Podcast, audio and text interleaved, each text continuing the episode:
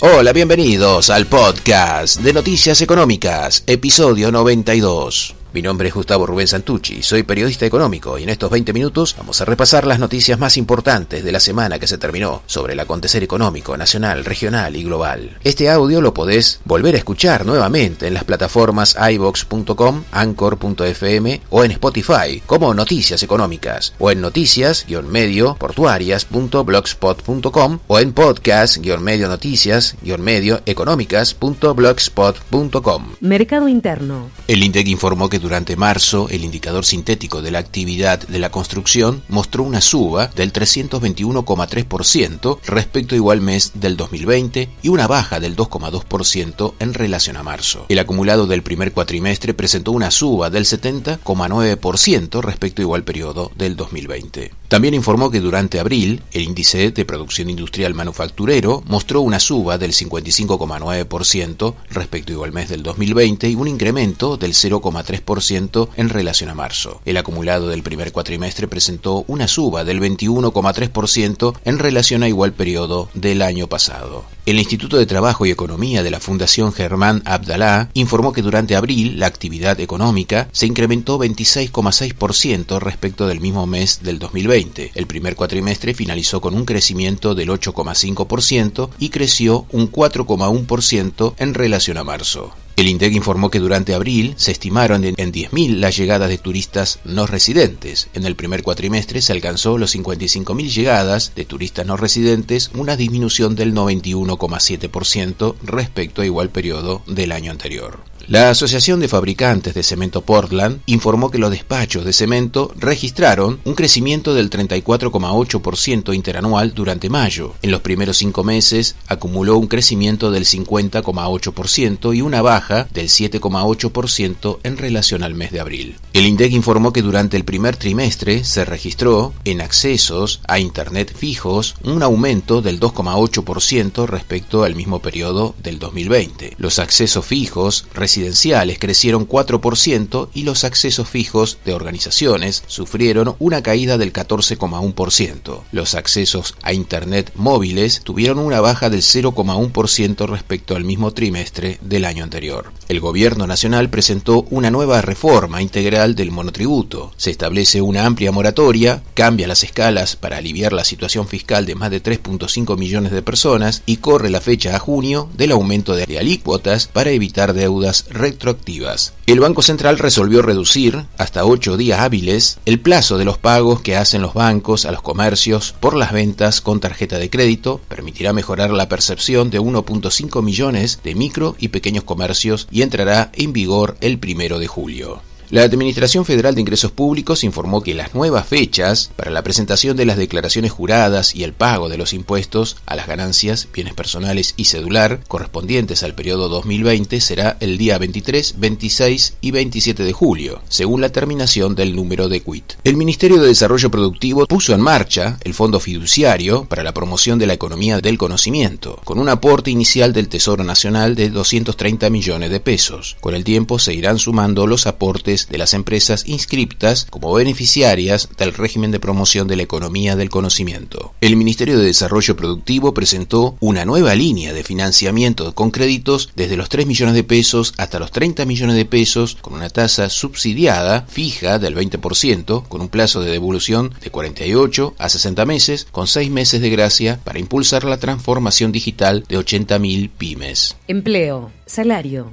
desde el Gobierno Nacional informaron que durante mayo alrededor de 35.000 empresas accedieron al beneficio dispuesto por el Repro 2 para ayudar con los salarios de 580.000 trabajadores por un monto cercano a los 11.000 millones de pesos. La Cámara de Comercio y Servicios informó que durante marzo el sector de comercio y servicios disminuyó en 92.351 la cantidad de trabajadores privados registrados respecto al mismo mes del 2020, una variación interanual negativa del 2,3%. Durante el primer trimestre disminuyó un 2,9% en la comparación con el mismo periodo del año pasado. Inflación. Un estudio presentado por la Confederación Argentina de la Mediana Empresa revela que los impuestos explican el 44,8% del precio que paga el consumidor por un kilo de durazno fresco. El 75,1% son impuestos de origen nacional, mientras que el 24,9% son provinciales o tasas municipales. Desde el Ministerio de Desarrollo Productivo, junto con la Secretaría de Comercio Interior, se presentó súper cerca un acuerdo de precios que tendrán una reducción del 7% promedio para que 70 productos de la canasta básica de consumo cotidiano lleguen a los comercios de cercanía a precios fijos hasta fin de año. La Cámara de Diputados aprobó el proyecto de ley para reducir las tarifas de gas en las zonas frías del país o de baja temperatura para beneficiar alrededor de 3 millones de usuarios. Finanzas. El ministro de Economía, Martín Guzmán, destacó la aprobación en el Senado Nacional de las modificaciones al impuesto a las ganancias para empresas con el objetivo de, proteger a las pymes. Las empresas pagarán 25% para un primer tramo de beneficios de hasta 5 millones de pesos anuales, 30% para los que están entre 5 millones de pesos y 50 millones de pesos anuales y el 35% para los que superen ese umbral. Desde el sector vinculado a la agroindustria se informó que en los primeros cinco meses del año el sector agroexportador liquidó 13.300 millones de dólares y para lo que resta del año se espera el ingreso de 10.400 millones de dólares adicionales. Según algunas opiniones del sector financiero, la posible reclasificación de la Argentina como país frontera en el índice MSCI permitirá incrementar la cantidad de compañías que forman parte del índice que se conocerá el 24 de junio. En el mercado de Chicago para la entrega en julio, la soja cerró a 554 dólares con 20 centavos la tonelada una baja del 2,37%, el maíz cerró a 269 dólares con 67 centavos, un descenso del 2,05% y el trigo cerró en 250 dólares con 23 centavos con una baja del 0,4%. La bolsa de Buenos Aires finalizó el último viernes con un descenso del 3% que lo llevó hasta las 66.093 unidades, registró una baja del 1% durante la semana medido en pesos. El riesgo país se ubicó en 1.466 puntos básicos. El dólar minorista cerró a 100 pesos con 39 centavos, el mayorista 95 pesos con 13 centavos, el contado con liquidación 164 pesos con 76 centavos, el dólar bolsa 158 pesos con 9 centavos, el dólar turista cerró a 165 pesos con 64 centavos, el dólar blue 158 pesos, el dólar futuro para diciembre 114 pesos con 75 centavos. Deuda externa. El ministro de Economía Martín Guzmán remarcó la importancia del diálogo que Argentina tuvo con España para conseguir el apoyo del país ibérico en las negociaciones con los acreedores privados el año pasado y en las conversaciones actuales con el Fondo Monetario Internacional y el Club de París. El Ministerio de Economía colocó 163.063 millones de pesos en la primera licitación de junio. Se garantizó la renovación del 66% de los vencimientos de deuda en pesos del mes y fue la primera colocación en la que estuvo vigente la medida del Banco Central que habilitó a los bancos a migrar la porción de encajes que tienen en letras de liquidación, las LELIC, a títulos soberanos en pesos. El gobierno de la provincia de Buenos Aires anunció la extensión hasta el 18 de junio del plazo para que los acreedores privados adhieran a su oferta de canje de bonos bajo ley extranjera por 7.148 millones de dólares. En un momento volvemos con el último bloque de noticias económicas, después de estos breves anuncios. Gracias por el apoyo a Pensado para Radio Digital, bibnoticias.com, FM La Ciudadana 103.3, Radio Bicentenario Digital de General Rodríguez, provincia de Buenos Aires, Radio City San Miguel, FM San Jorge de Curuzú Cuatiá 106.7, Radio 1 Santa Elena 97.1 de la provincia de Entre Ríos, Radio Torsalito de la provincia de Salta, Sol Naciente 94.3 de La Pachito, provincia de Chaco, para FM Libre Progreso y FM La Exitosa. Noticias Económicas, un resumen semanal en formato podcast para que estés al día con las principales noticias de la semana. Encontranos en las plataformas ibox.com, anchor.fm o en Spotify como Noticias Económicas o a través de los blogs podcast medio noticias medio económicas.blogspot.com o noticias medio portuarias.blogspot.com. Glosario económico. ¿Qué son los índices MSCI? Son índices que están compuestos por una serie de valores de referencia que representan la evolución de los mercados más importantes del mundo. ¿Cuál es la importancia que tienen estos índices? Su relevancia dentro del sector financiero es muy significativa ya que son utilizados por los principales fondos de inversión del mundo. El objetivo central de estos índices es la facilitación del flujo de capitales por parte de fondos e inversores extranjeros que permiten tomar posiciones de acciones de distintos países clasificados en emergentes o de frontera. Noticias portuarias. Con toda la información del comercio exterior. Búscanos en Twitter como Noticias Portuarias.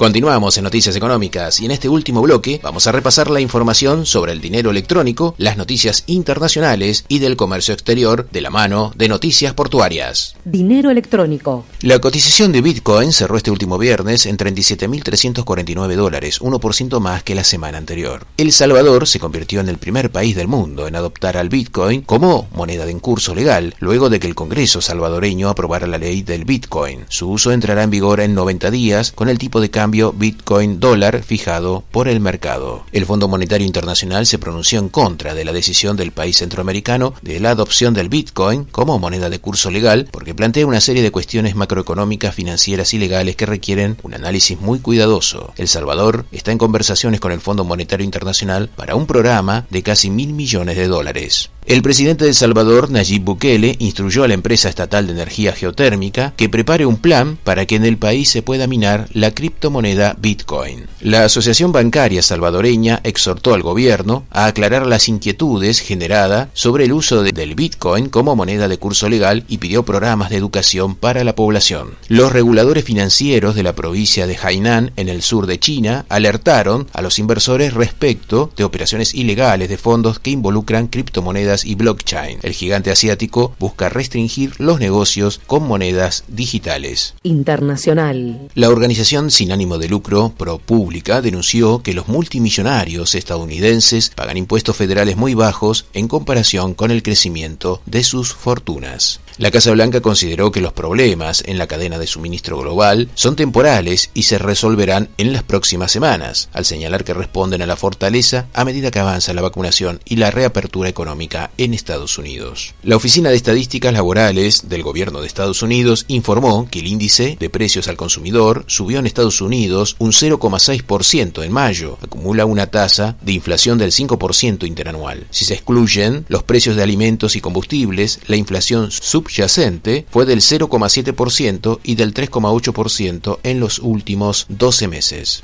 La inflación de la eurozona alcanzó el 2% en mayo en el acumulado interanual, superando el objetivo del Banco Central Europeo. Esta suba se dio por los aumentos en los precios del petróleo y la escasez de materias primas y la demanda. La Oficina Comunitaria de Estadísticas, Eurostat, informó que el Producto Bruto Interno se contrajo 0,3% en la eurozona y la tasa de empleo descendió un 0,3% durante el primer trimestre, en comparación con el último trimestre del 2020. El Instituto de Estadística italiano informó que el índice de producción industrial de Italia creció en abril un 1,8% frente a marzo y superó los niveles de febrero 2020. La Oficina Nacional de Estadísticas del Reino Unido informó que el PBI del Reino Unido creció 2,3% en abril en relación a marzo. Según el gobierno catalán, la economía catalana ha caído un 4% interanual en el primer trimestre. Esta cifra muestra una recuperación respecto al trimestre anterior, cuando el PBI de Cataluña registró un descenso del 9%. La Administración General de Aduanas de China informó que los intercambios comerciales del gigante asiático con el resto del mundo aumentaron 26,9% interanual durante mayo. El volumen de comercio exterior chino alcanzó los, 3.14 billones de yuanes, unos 490 mil millones de dólares. El planificador estatal de China renovó su promesa de intensificar el monitoreo de los precios de las materias primas y fortalecer la supervisión de los mercados al contado y de futuros, ya que la inflación al productor en el país alcanzó un aumento interanual del 9%, su nivel más alto en más de 12 años. El portavoz económico del candidato presidencial peruano, Pedro Castillo, declaró que si el líder socialista es el ganador de las elecciones presidenciales, mantendrán una economía de mercado. El ministro de Energía y Petróleo de Sudán anunció la eliminación de los subsidios para el combustible de unos mil millones de dólares, una medida aplicada para cumplir con el programa de reformas del Fondo Monetario Internacional que ha duplicado el precio de los carburantes en un momento de escasez. El Banco Central de Rusia aumentó su tasa de interés de referencia al 5,5%, incrementando el costo de los préstamos por tercera vez durante el año debido al aumento de la inflación que se aceleró hasta el 6% interanual durante mayo. Noticias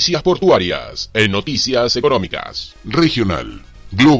La Autoridad Portuaria de Castellón, en España, ha abierto el procedimiento de licitación del contrato correspondiente al puente ferroviario y a la conexión ferroviaria norte del puerto. Los trabajos cuentan con un presupuesto base de licitación de 15 millones de euros. La Autoridad Portuaria de Almería, en España, informó que entre enero y abril, en los puertos estatales se han embarcado y desembarcado casi 2 millones de toneladas de mercancías, un 37,7% más en comparación con el mismo periodo del 2020. El puerto de Aveiro, en Portugal, informó que durante abril se movilizaron 438.500 toneladas, un crecimiento del 5,7% en relación al mismo periodo del año pasado. La autoridad del puerto de Rotterdam ha suspendido el procedimiento de licitación para el transporte no tripulado de contenedores en el puerto de Rotterdam porque había demasiados riesgos e incertidumbres asociados con el transporte autónomo. El operador chino Costco Shipping espera llegar a un acuerdo con el gobierno griego para completar la compra de una participación adicional del 16% en el puerto de Pireos. En 2016 compró una participación del 51% a la autoridad portuaria de Pireo y se comprometió a realizar inversiones por más de 300 millones de euros durante cinco años. La autoridad portuaria de Georgia, en Estados Unidos, ha informado de un aumento interanual del 38% en el comercio de contenedores durante abril en el puerto de Savannah, que movilizó 466.000 teus.